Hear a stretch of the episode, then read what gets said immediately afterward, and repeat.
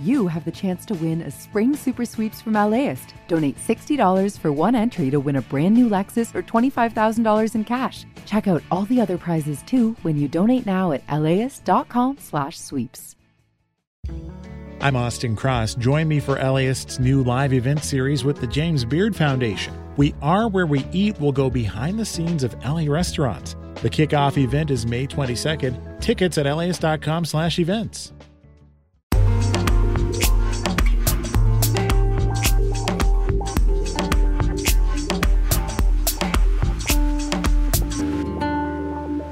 LAist Studios.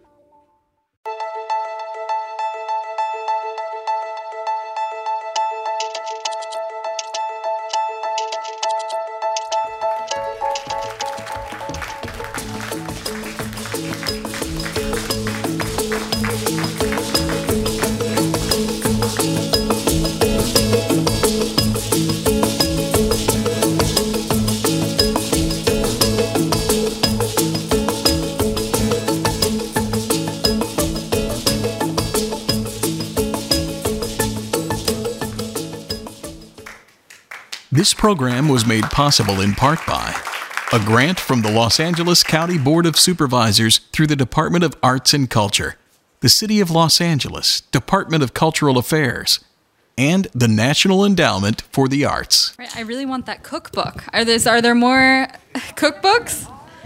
yeah. It's amazing. Okay. Thanks everyone for being here. Um, I'm going to do some bios first.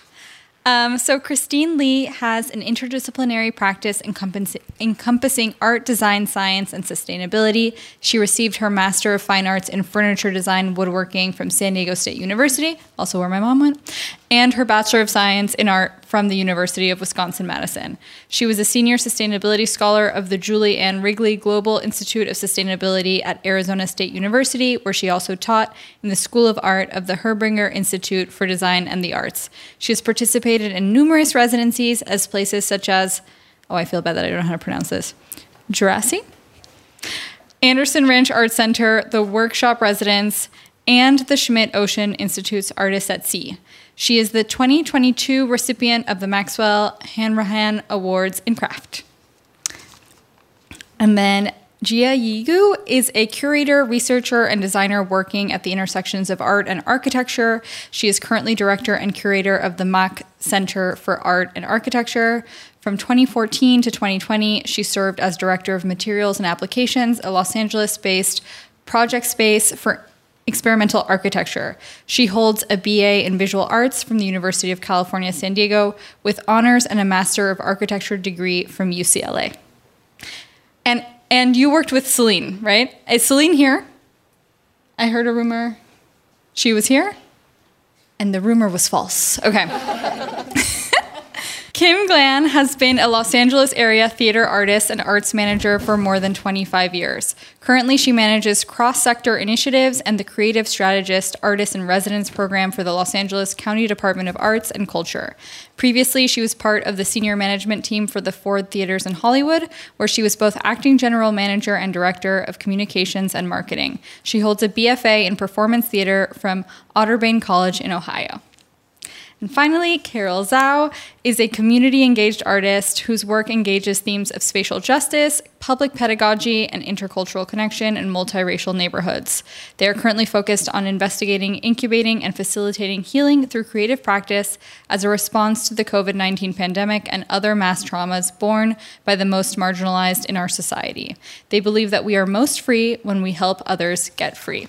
Well, thank you so much for being here. So, my first question is um, this documentary is about artists in residence. And I'm curious how you all decided to participate in the documentary. And was there something that you were hoping to, to demystify about what an artist in residence is? Like, what, what made you interested in participating in a documentary about this topic? Carol, or yeah, Kim, go. I was going to say, I um, uh, KCET came to us. Mm-hmm. And they were sort of we had a relationship. They were interested in learning a little bit more about the program. Um, one of the creative strategists who was in residence with the Registrar Recorder during the 2020 lead up to the election was interviewed um, by Nick. And so I was delighted that uh, we could, you know, have a light shine on this particular program because it's so different than normal or normal. I don't want to say normal law. That's dumb. Other artist in residence programs that people might imagine. Um, and so, yeah, we, we were actively like happy to have uh, Carol be part of the program. Cool. And Carol, what made you want to participate in the documentary? Um, Kim asked me to do it. That's a very good reason. yeah. Jia? Um, yeah, so Celine Brunko was an artist in our international artists residency program, and um, you know, as would be expected, they go back home, um, which is why I'm here to sort of speak on an institutional position around us. Um, but we, you know, I think we thought it was important to share some of the um, stories around why artists need space and time to do the work they do and the kinds of unique challenges and resources that are not actually available for artists to pursue work.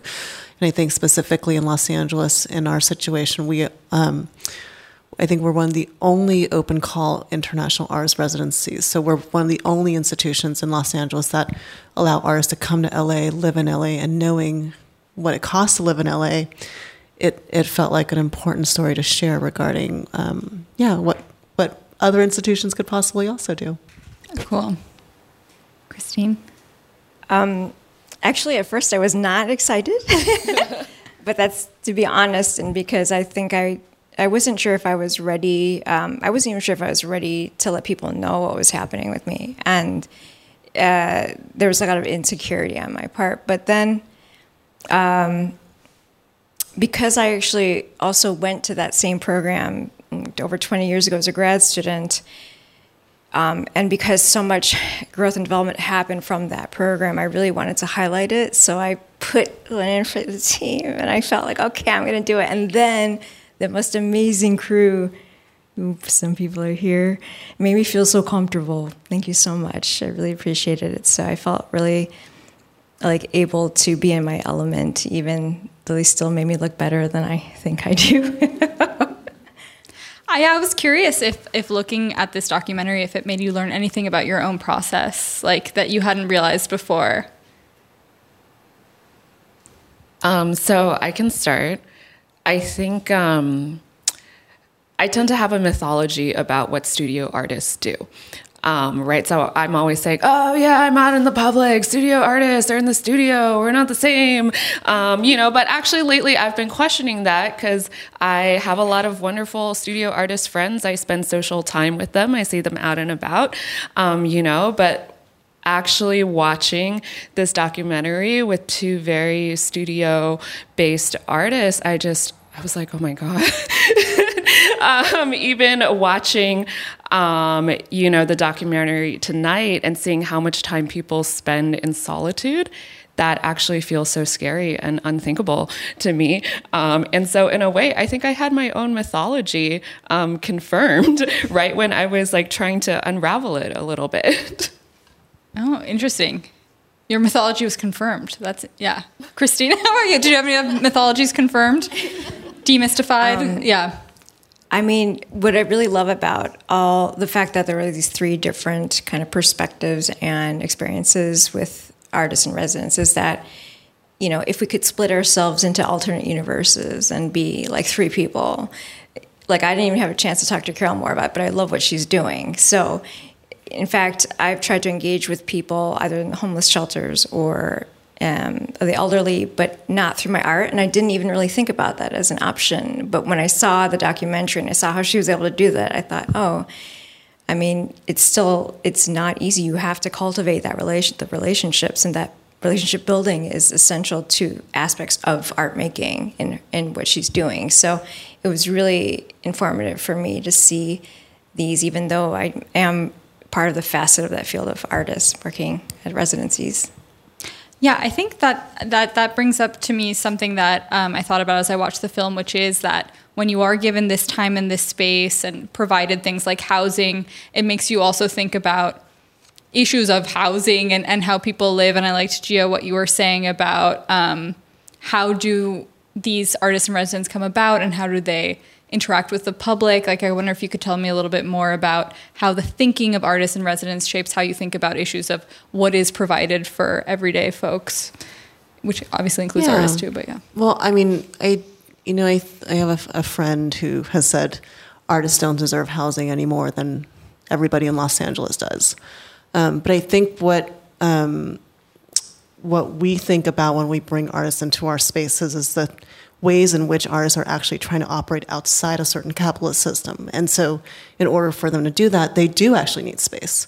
Um, but as an organization that's dedicated to art and architecture, a lot of our work is to bring artists in conversation with architects and to bring together a kind of interdisciplinary perspective. So, you know, I think the exhibition you saw in the Schindler House um, was an exhibition looking at a Mexican um, Austrian architect, inviting artists to think through the history of those sites and spaces. So a lot of our work is trying to bring together different conversations um, and and to really ask different practices to engage with topical issues. You know, I think personally. A definition of architecture I have is that it's beyond a building, it's the ideas and processes that lead to the built environment, and that includes everything from housing, policy, land back, you know, kind of everything becomes architectural to a degree. And I think it's people like Carol and Christine who are able to bring a kind of interpretive lens through all these issues that are really important and critical. yeah, Kim, I wonder if you have thoughts about about how like what is provided through residence also applies like perhaps politically outside of the residence as well. Yeah, I mean, I think one of the things that I'm both grateful for and I see as not enough resources is the we have, I mean, the idea that the county funds a program like this to place artists to be in residence in other county departments to provide them with a one or two in Carol's case a two year you know stipend it's not enough it's not a full-time salary by any means not a full-time salary. But it's a it's maybe a half-time salary you know it's maybe half of the and she's able to focus on this residency for a long enough period of time which feels like a long time the one year but it goes by really fast or in case two years but i think it went by really fast. Um, that investment for the county is such a small like it's a penny you know in comparison to the county budget but the impact as you saw in the documentary is huge. Mm-hmm. And so i like am you know grateful that there are people who are not artists who understand that you know value and continue to invest in it and allow us to continue the program. At the same time i also know it's not enough money really you know talking about you know this the system that we live in this very expensive city um, you know cost of living increases and everything like i wish it was twice as much or more and that they were five years instead of one year you know like i want more like that. Um, yeah, actually, I thought it was interesting. I, you know, I this documentary could have been like very much about like what does it cost, and what, but instead there's like it's very much like you're living in the lives. There's lots of coffee mugs and shots in bed, and I just, I, yeah, I, I wonder um, what you think those moments mean for the art and how you felt about them being represented as part of the process. Carol. Um, yeah, so at the end, um, there are clips of me dancing on my own. Um, and I was very insistent that they filmed that when they asked if I had a hobby. And I was like, I put on music and I dance by myself.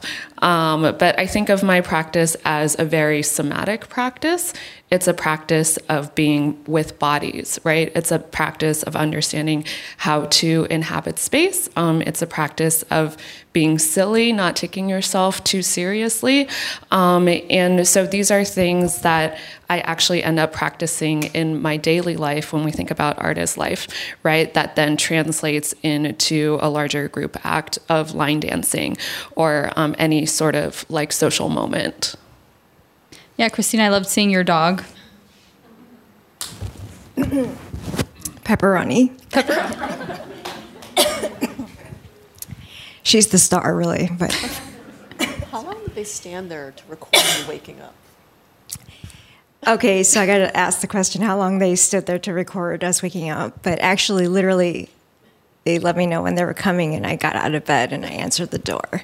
So that's us waking up. And I guess Pepperoni did a great job because they said she was really great. But I thought, oh, she's just on her showing your best side, you know, for this. Um, I mean, I think they did a fairly accurate job of capturing what the what we would do in a daily routine, or at least what Pepperoni and I would do in a daily routine. And um, it was funny because at some point, I think, um, you know, I thought, well, this is really how I look. This is really what I do. And they're like, well, okay, it isn't reality TV. but I was like, this is exactly, you know, like I could try to improve my look. I could try to do stuff. I was like, this is it. This is how we look. You know, we go to the studio, we, our hair is disheveled, and, you know, we're cleaning the poop for our dogs and all this other stuff, but that is it. And it's a full day, and you're still living your life and you're engaging with people, but it really, it, it normalizes in a way where you feel like you're um, engaging through life with art in that sense, as opposed to it is a separate thing. It is a separate practice. And so I think they capture that pretty well.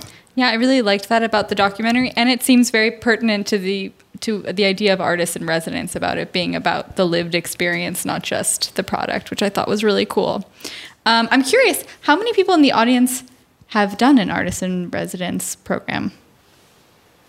Okay, how many people are interested in doing one? Yeah, so I want I wanted to talk about what what it takes to do one. I mean, obviously all the programs are very different, but um, I'm curious, like any advice of of how to approach that process, um, given that you run residencies. Um, well, there are hundreds, so um, I, I feel like there's probably a resonance for any practice out there, um, and um, ours is certainly one that's um, probably devoted to more. Um, I think the term used was traditional practices, which is not. I think we we do devote um, our resources to giving them time and space. Um, and we don't ask much except for a kind of final presentation. Um, but you know, there, there's there's so many. I I really think, and there's ones that are you know really designed to be embedded within systems that are not open to public access or public, um, you know. Any, any public way, and then there's others that are maybe more embedded within a pedagogical institutions. So, I think reflecting on not only what you need as an artist, but the types of environments that you want to place yourself in is a really important beginning part of the search you would begin. Um, and I'm sure if you Google like art artist residency database, there must be something out. I've, I've not ever applied, so I, I think I'm not a good answer. Um, how do you apply for an artist residency? I don't know. So for the county, um, this actually came out of a board motion because it's county government, um, and um, it uh, originated out of the Cultural Equity and Inclusion Initiative, which was basically a conversation the county wanted us to have uh, to look for ways to address inequities in arts in the arts and culture field. Um, and that initiative produced a report with 13 recommendations, and one of those was this amazing program um, that the county board of supervisors said, yes, let's fund that. And so every year we get the money. Uh, it's part of your taxpayer dollars. Thank you so, so much. I really appreciate it. um, and um, we do an open call. So uh, again, like because we're the county government, we try to be as open and transparent and open to everybody as possible. Um, we just ask that you're a resident in LA County and really looking for our this particular residency looks for artists um, similar to Carol with a, a, practice that is sort of more based in that socially engaged um, work, but it's not a definite requirement. We've had artists that are not don't have a like as strong of a, a social uh, practice as Carol does. Um, I talked to a lot of people from other municipalities who are interested in similar kinds of programs and I'm I'm like I love it when I I see new ones coming along because there's really something so interesting about a large government institution inviting an artist into the space to sort of be a thought partner and um, be a collaborator and thinking about how can um, government practices improve. And um, so I want more of them. Like please replicate. Yes well, I have a couple more questions, but I wanted to first see if we have questions from the audience. Christine, question. I was really uh, excited about what you do as far as that wood with the canvas, because I have a 1984 motorhome and it has those in the bathroom, and I can't find any way to fix them. So you and I have to connect because you have a job, a paying job right there. So I wanted to ask you about that. How did you come about knowing about what did you? What was that called? Tambour? You mean the tambour? Tim- yeah. The tambour door. Um, uh, thank you. Well, I think part of the reason why I'm drawn to it is because there's multiple slats, so there's repetition involved in making the slats.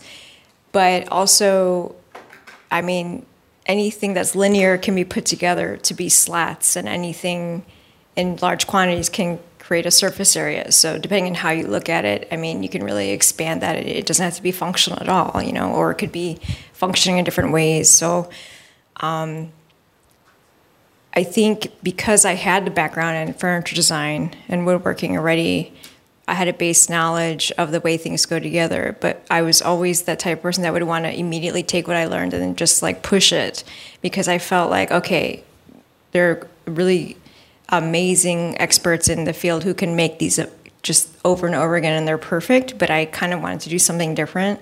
So having that having the foot in functionality is is uh, has been helpful for me but it's almost just like a starting point from the fact that like many many generations people have taken the time to develop it to a point where it works well. So i'm just only like a stepping off that in a way to continue in a, what they were doing. So there are still really great books out there.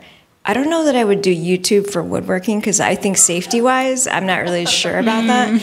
but um, you can always go to a um, you know a verifiable instructor who can because I think safety is paramount, and I'm definitely putting that in here right now. Safety is paramount when you are working with machines and tools.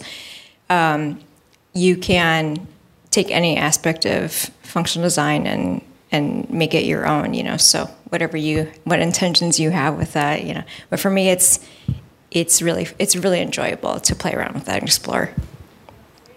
Thank you. I love the in the loom when what is the thing that slides through? Oh, the shuttle. Oh my god, so fun! I was like, that looks so fun to just go. Zoom.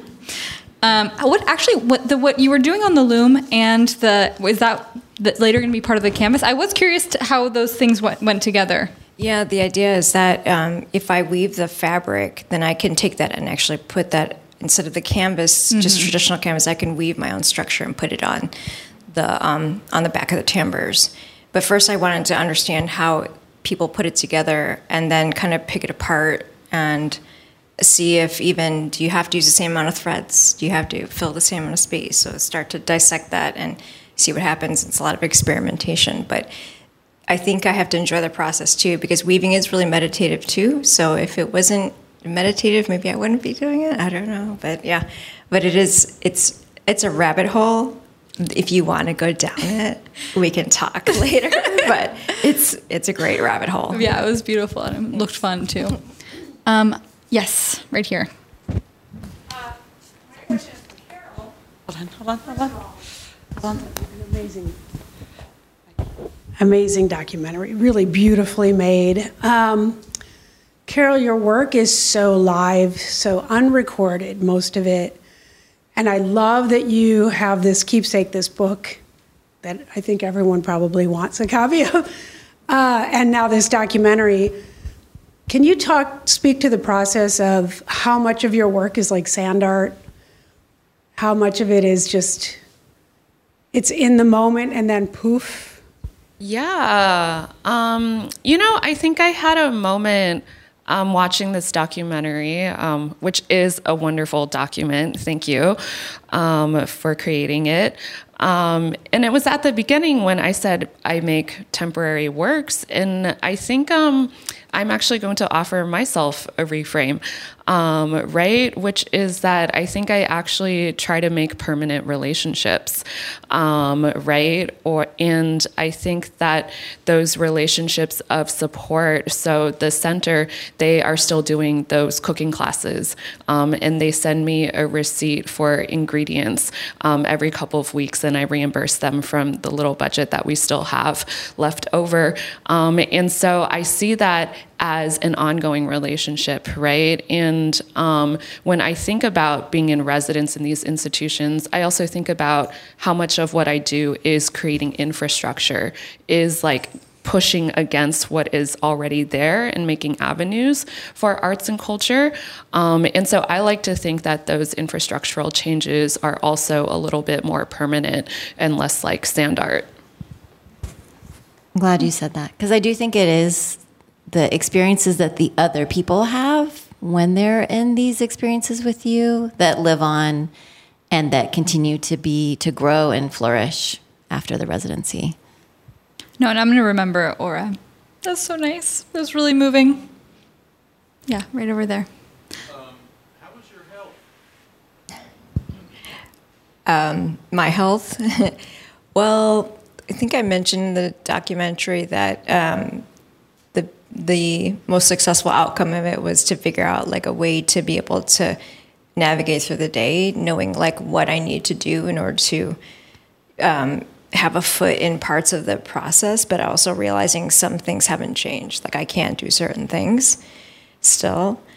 Um, I just I'm at a point of acceptance. So before, I think I was constantly trying to return back to a place I was before and being very frustrated.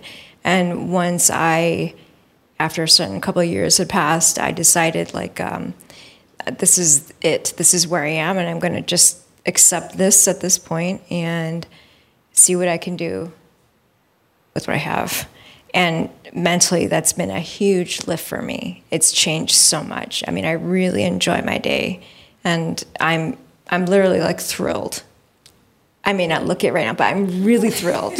Every day I wake up, I'm usually very thrilled in the morning because I have most energy then, and I just I'm naturally like happy and smiley, and the people there know it because I can't contain it. I'm just, and I think part of it is mental. You know, your mindset.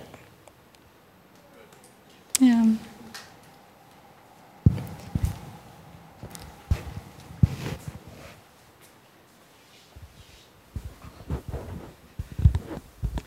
This question um, is for Christine. That's, um, when you were weaving in a certain pattern for the canvas, um, was it like a way of like speaking the language? I know a lot of indigenous tribes when they would weave, it would be like um, a story that they would leave behind. Um, a lot of stories, like in indigenous tribes, are verbal, but those artifacts were kind of did tell a story. Um, my grandmother used to weave, and she said that like special knots tell you like a special struggle because some are stuck there, some are there for you to get unstuck. Um, do you feel like that canvas that you were weaving told a special story for your woodworking? Um, I think when I weave, and actually what I noticed before when I used to do woodworking, which it's going to sound odd, but when I used to cut on the table saw with a sled, if you're familiar with that, there's a lot of similarity between the positioning of cutting on a table saw with a sled, moving it forward and back, as there are with weaving when you're pulling a beater forward and back. And the most, um, well, the thing that really stuck out to me was that my cadence is always apparent. So if you were to weave a pattern and have somebody else weave that same pattern, it would look different because of your cadence, because of what you're thinking at the time, because of how fast you're going, because how hard are you pulling the beat or how soft, and you'll see that difference in the pattern. So I think if we were to like pare it down to just the bare essentials, is like in terms of like we also uh, you know we we have a heartbeat that's a cadence. We have rhythms that are already embedded genetically, and so that I think is subtly translated into any work. But if you think about the earliest weavers, how did they even come up with these patterns without knowing prior weaving structures before? So there's something connected very deep that over time has come out into these shapes and forms and motifs and, and repetition. Um, and so I think there's, right now, actually, I explore a lot of stuff with. Um, part of it is structure because I'm almost trying to understand weaving all, just from the very beginning in, a, in an odd way with a very um, specialized machine. And I've used wooden looms before, but the machine is really helpful for me because it's so dialed in that my body doesn't have to work as hard as it would when I used to use like a traditional wood floor loom. So it's allowing me to do a lot of more experimentation. But I think kind of going back to what you're asking, like there's that is something that I'm actually trying to research into, like looking more into the connection between certain patterns that come up and like how these patterns evolved, how they're connected to structure, and so forth, and kind of this language. But honestly, I set the bar very low this year. I just wanted to enjoy being in the wood shop at first and be able to make stuff. And now that I'm ecstatic, of course, like now I'm ready to investigate those more. But I always go back to the past. I always feel there's a strong connection with what is there and that there's a place for it right now. And, um, and we are already walking through this world with those embedded kind of cadence. But, you know, it's, and it's very reflective of, unfortunately, what we're exposed to right now. So, sorry, that's very long winded, but okay. Beautiful question.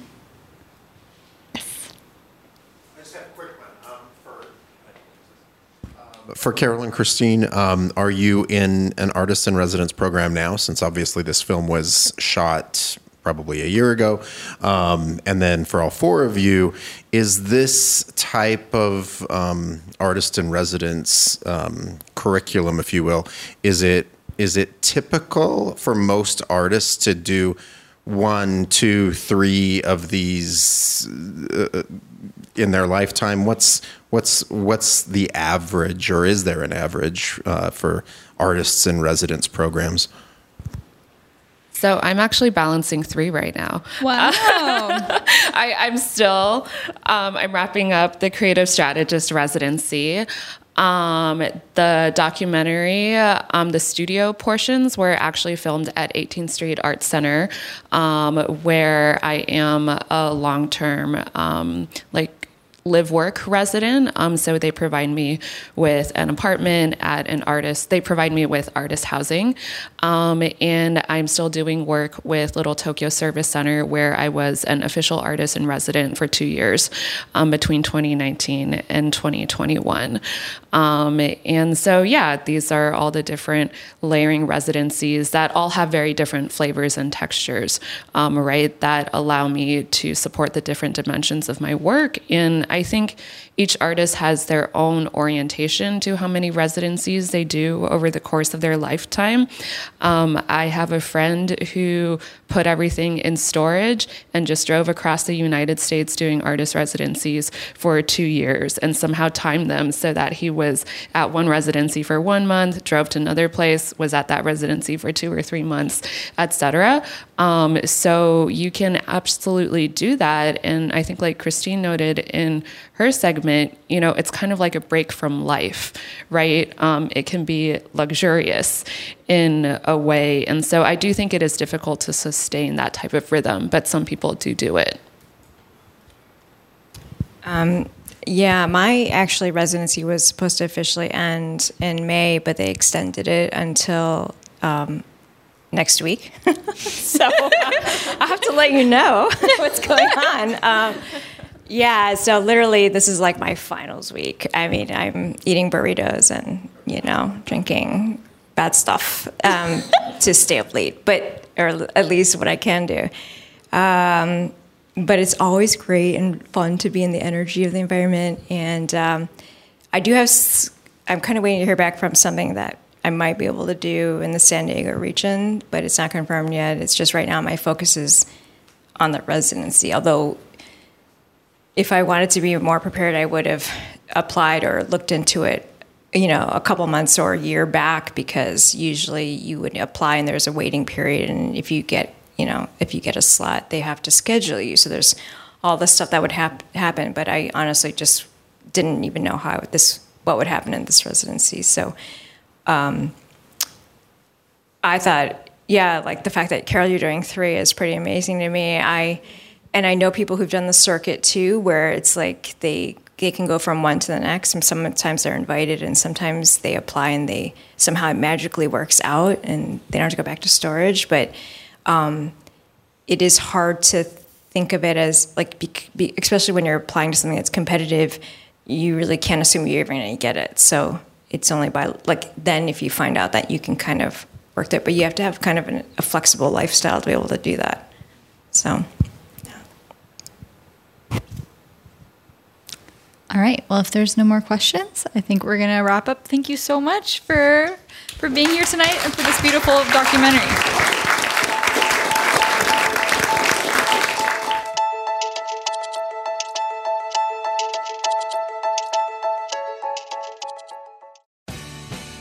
The LAist Spring Super Sweeps is happening now. You can win amazing prizes while supporting your source for local fact based journalism. One lucky grand prize winner will get to choose a brand new Lexus or $25,000 in cash. Other prizes include an electric bike from Juice Bikes and $1,000 gas gift cards. Your donation of $60 gets you one entry to win, and the more you give, the more entries you get. Donate now at LAist.com slash sweeps.